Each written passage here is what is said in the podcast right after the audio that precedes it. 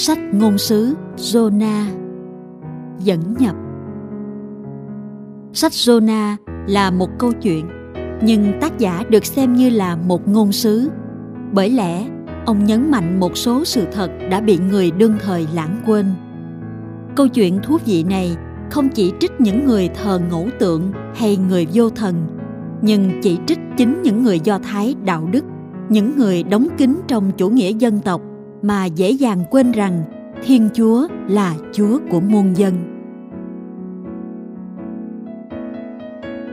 Thiên chúa đấng cứu độ mọi người.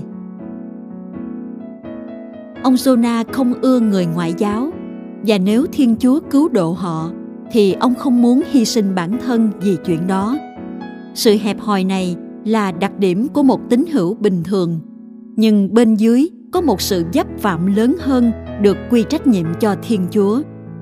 Làm thế nào ta hiểu được rằng thiên chúa cứu độ tất cả mọi người, trong khi kinh thánh nói rằng chỉ một mình dân israel được tuyển chọn, chỉ một mình đức giêsu có những lời đem lại sự sống đời đời và không chịu phép rửa thì không được cứu độ. Có phải thiên chúa nói bằng hai ngôn ngữ khác nhau? Hay chúng ta phải tin rằng ơn cứu độ của chúa kitô chỉ là một trong nhiều ơn cứu độ thiên chúa ban cho các dân tộc thuộc những nền văn hóa và những tôn giáo khác nhau một trong những người đầu tiên đặt vấn đề là thánh Justino, triết gia tử đạo. Ngài nghĩ rằng một khoảng thời gian rất dài trước khi Đức Giêsu ra đời, ngôi lời đã hiện diện trong thế giới như một hạt giống và đã soi sáng cho các bậc hiền nhân của mọi tôn giáo. Trái lại, Thánh Âu Tinh hiểu theo sát nghĩa, ai không tin thì sẽ bị kết án. Nên minh chứng rằng tất cả những gì các người ngoài Kitô giáo làm đều do tính kiêu ngạo. Lập trường triệt để này khích lệ lòng sốt sắng của các tín hữu nên được giáo hội chấp nhận. Vì Chúa Kitô là đấng cứu thế duy nhất nên giáo hội muốn coi mình là trung gian không ai có thể bỏ qua để được ơn cứu độ. Quả thật là trong kế hoạch của Thiên Chúa, mầu nhiệm giáo hội bao gồm toàn thể nhân loại – nhưng người ta lẫn lộn hai câu hỏi giáo hội có cần thiết cho ơn cứu độ của lịch sử nhân loại không?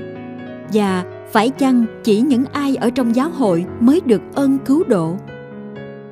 Giáo hội tây phương củng cố lập trường sau cùng này nhờ một cách hiểu về tội nguyên tổ mà thánh âu tinh đã phát họa những nét chính chúng ta điềm nhiên khẳng định rằng do hậu quả của tội adam tất cả mọi người đều bị kết án xuống hỏa ngục ngoại trừ những ai được lãnh nhận phép thánh tẩy hoặc ít ra ao ước được chịu phép thánh tẩy.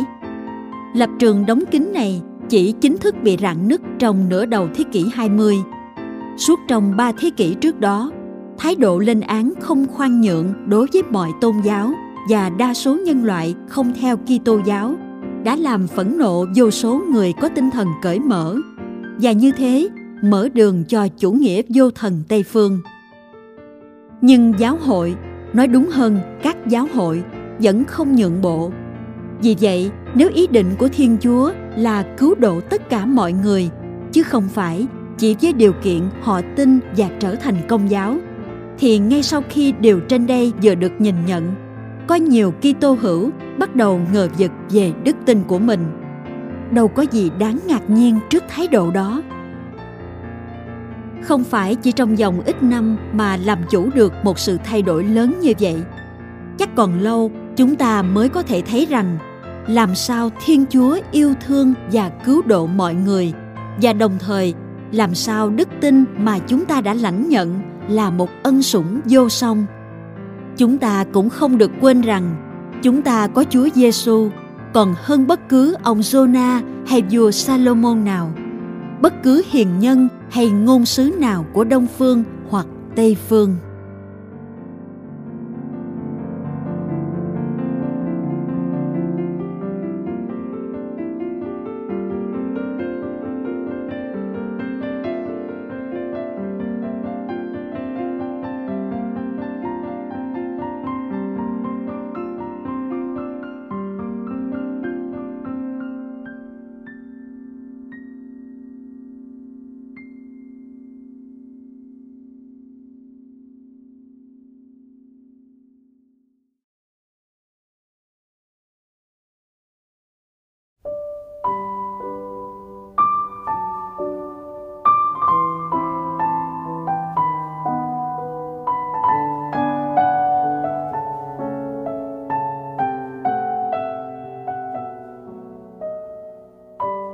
Ông Jonah cưỡng lại sứ mạng Đức Chúa giao. Sách ngôn sứ Jonah, chương 1, từ câu 1 đến câu 16. Có lời Đức Chúa phán với ông Jonah, con ông Amittai rằng: Hãy đứng dậy, đi đến Ninive thành phố lớn và hô cho dân thành biết rằng sự gian ác của chúng đã lên thấu tới ta. Ông Jonah đứng dậy, nhưng là để trốn đi Taxit, tránh nhan Đức Chúa. Ông xuống Ra-phô và tìm được một chiếc tàu sắp đi Taxit. Ông trả tiền, xuống tàu để cùng đi Taxit với họ, tránh nhan Đức Chúa. Nhưng Đức Chúa tung ra một cơn gió to trên biển và liền có một trận bão lớn ngoài khơi, khiến tàu tưởng chừng như sắp vỡ tan. Thủy thủ sợ hãi, họ kêu cứu mỗi người kêu lên thần của mình và ném hàng hóa trên tàu xuống biển cho nhẹ bớt. Còn ông Jonah thì đã xuống hầm tàu, nằm đó và ngủ say. Viên thuyền trưởng lại gần và nói với ông, Sao lại ngủ thế này? Dậy, kêu cầu thần của ông đi. May ra vị thần ấy sẽ nghĩ đến chúng ta và chúng ta khỏi mất mạng. Rồi họ bảo nhau, nào chúng ta hãy bắt thăm cho biết tại ai mà chúng ta gặp tai họa này. Họ gieo quẻ và quẻ rơi trúng ông Jonah. Họ bảo ông, vì ông là người đã đem tai họa này đến cho chúng ta, thì xin ông cho chúng tôi biết, ông làm nghề gì, ông từ đâu đến, quê ở nước nào và thuộc dân nào. Ông nói với họ, tôi là người Hebrew, đấng tôi kính sợ là Đức Chúa, Thiên Chúa các tầng trời, đấng đã làm ra biển khơi và đất liền.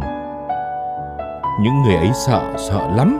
Họ nói với ông, ông đã làm gì thế? Thật vậy, do ông kể lại mà họ được biết là ông đang trốn đi để tránh nhan Đức Chúa. Họ hỏi ông, chúng tôi phải xử với ông thế nào để cho biển lặng đi, không còn đe dọa chúng tôi nữa? Quả thật, biển càng lúc càng động mạnh. Ông bảo họ, hãy đem tôi ném xuống biển, thì biển sẽ lặng đi, không còn đe dọa các ông nữa. Vì tôi biết là tại tôi mà các ông gặp cơn bão lớn này. Những người ấy cố trèo vào đất liền, nhưng không thể được, vì biển mỗi lúc một động thêm, uy hiếp họ. Họ kêu cầu Đức Chúa và thưa, Ôi lạy Đức Chúa, ước gì chúng con không phải chết vì mạng sống người này, và xin đừng đổ máu vô tội trên đầu chúng con. Vì lạy Đức Chúa, chính Ngài đã hành động tùy theo sở thích. Rồi họ đem ông Jonah ném xuống biển. Biển dừng cơn giận dữ. Những người ấy sợ Đức Chúa, sợ lắm. Họ dâng hy lễ lên Đức Chúa và khấn hứa.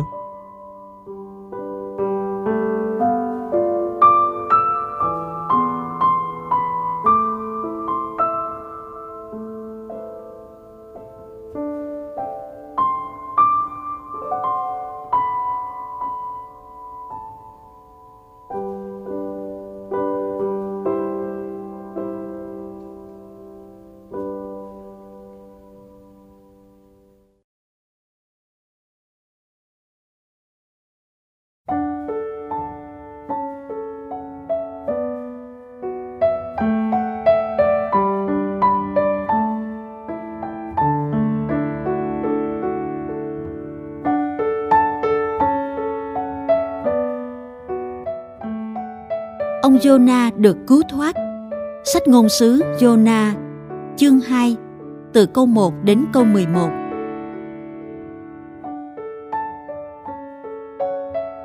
Đức Chúa khiến một con cá lớn nuốt ông Jonah. Ông Jonah ở trong bụng cá ba ngày ba đêm. Từ trong bụng cá, ông Jonah cầu nguyện cùng Đức Chúa, Thiên Chúa của ông. Ông nói, Từ cảnh ngặt nghèo tôi kêu lên Đức Chúa, người đã thương đáp lời. Lạy chúa từ lòng âm phủ con cầu cứu ngài đã nghe tiếng con. Ngài đã ném con vào vực sâu giữa lòng biển làn nước mênh mông vây bọc con sóng cồn theo nước cuốn. Ngài để cho tràn ngập thân này. Con đã nói con bị đuổi đi khuất mắt Chúa rồi, nhưng con vẫn hướng nhìn về thánh điện của Chúa. Nước bùa vây con đến cổ, vực thẳm vây bọc con, trên đầu con rong rêu quấn chẳng chịt. Con đã xuống tận nền móng núi non, cửa lòng đất đã cài then nhốt con mãi mãi. Nhưng Ngài đã đưa sự sống của con lên khỏi huyệt lạy Đức Chúa là Thiên Chúa của con. Khi mạng sống con hầu tàn, con đã nhớ đến Đức Chúa và lời cầu nguyện của con đã tới Ngài, tới đền thánh của Ngài. Bọn thờ thần hư ảo, chớ gì chúng bỏ điều chúng vẫn tôn sùng. Phần con, giữa tiếng hát tạ ơn, con sẽ tiến dâng Ngài hy lễ. Con xin giữ trọn điều đã khấn nguyện. Đức Chúa mới là đấng ban ơn cứu độ.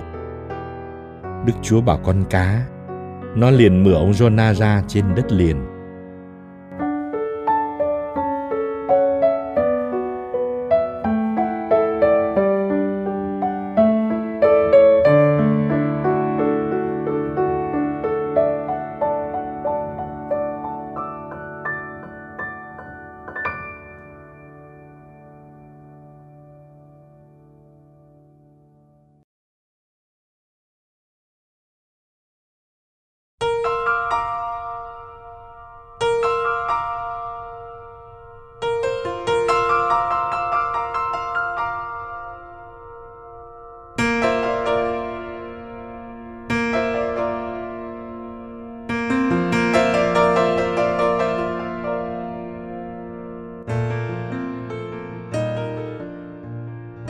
Thành Ninive sám hối và được tha thứ.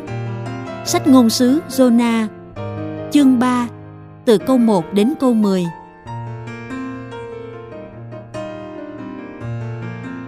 Có lời Đức Chúa phán với ông Jonah lần thứ hai rằng Hãy đứng dậy đi đến Ninive, thành phố lớn và hô cho dân thành biết lời tuyên cáo ta sẽ truyền cho ngươi. Ông Jonah đứng dậy và đi Ninive như lời Đức Chúa phán. Ninive là một thành phố cực kỳ rộng lớn, đi ngang qua phải mất ba ngày đường. Ông Jonah bắt đầu vào thành, đi một ngày đường và công bố. Còn 40 ngày nữa, Ninive sẽ bị phá đổ. Dân Ninive tin vào Thiên Chúa. Họ công bố lệnh ăn chay và mặc áo vải thô, từ người lớn đến trẻ nhỏ tin báo đến cho vua Ninive. Vua rời khỏi ngai, cởi áo choàng, khoác áo vải thô và ngồi trên cho. Vua cho rao tại Ninive. Do sắc chỉ của đức vua và các quan đại thần, người và súc vật, bò bê và chiên dê không được nếm bất cứ cái gì, không được ăn cỏ, không được uống nước. Người và súc vật phải khoác áo vải thô và hết sức kêu cầu Thiên Chúa. Mỗi người phải trở lại, bỏ đường gian ác và những hành vi bạo lực của mình. Biết đâu Thiên Chúa chẳng nghĩ lại, chẳng bỏ ý định giáng phạt và nguôi cơn thịnh nộ, khiến chúng ta khỏi phải chết. Thiên Chúa thấy việc họ làm, thấy họ bỏ đường gian ác mà trở lại. Người hối tiếc về tai họa người đã tuyên bố sẽ giáng trên họ người đã không giáng xuống nữa.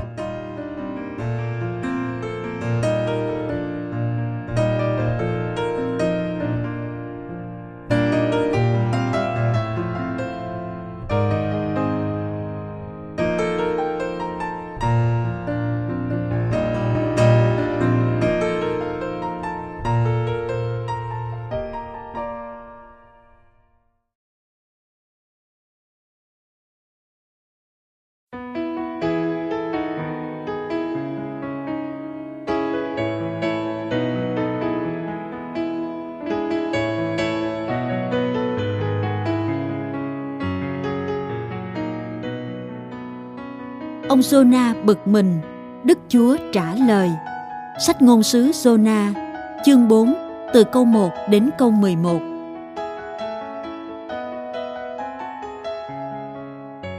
Ông Jonah bực mình, bực lắm, và ông nổi giận.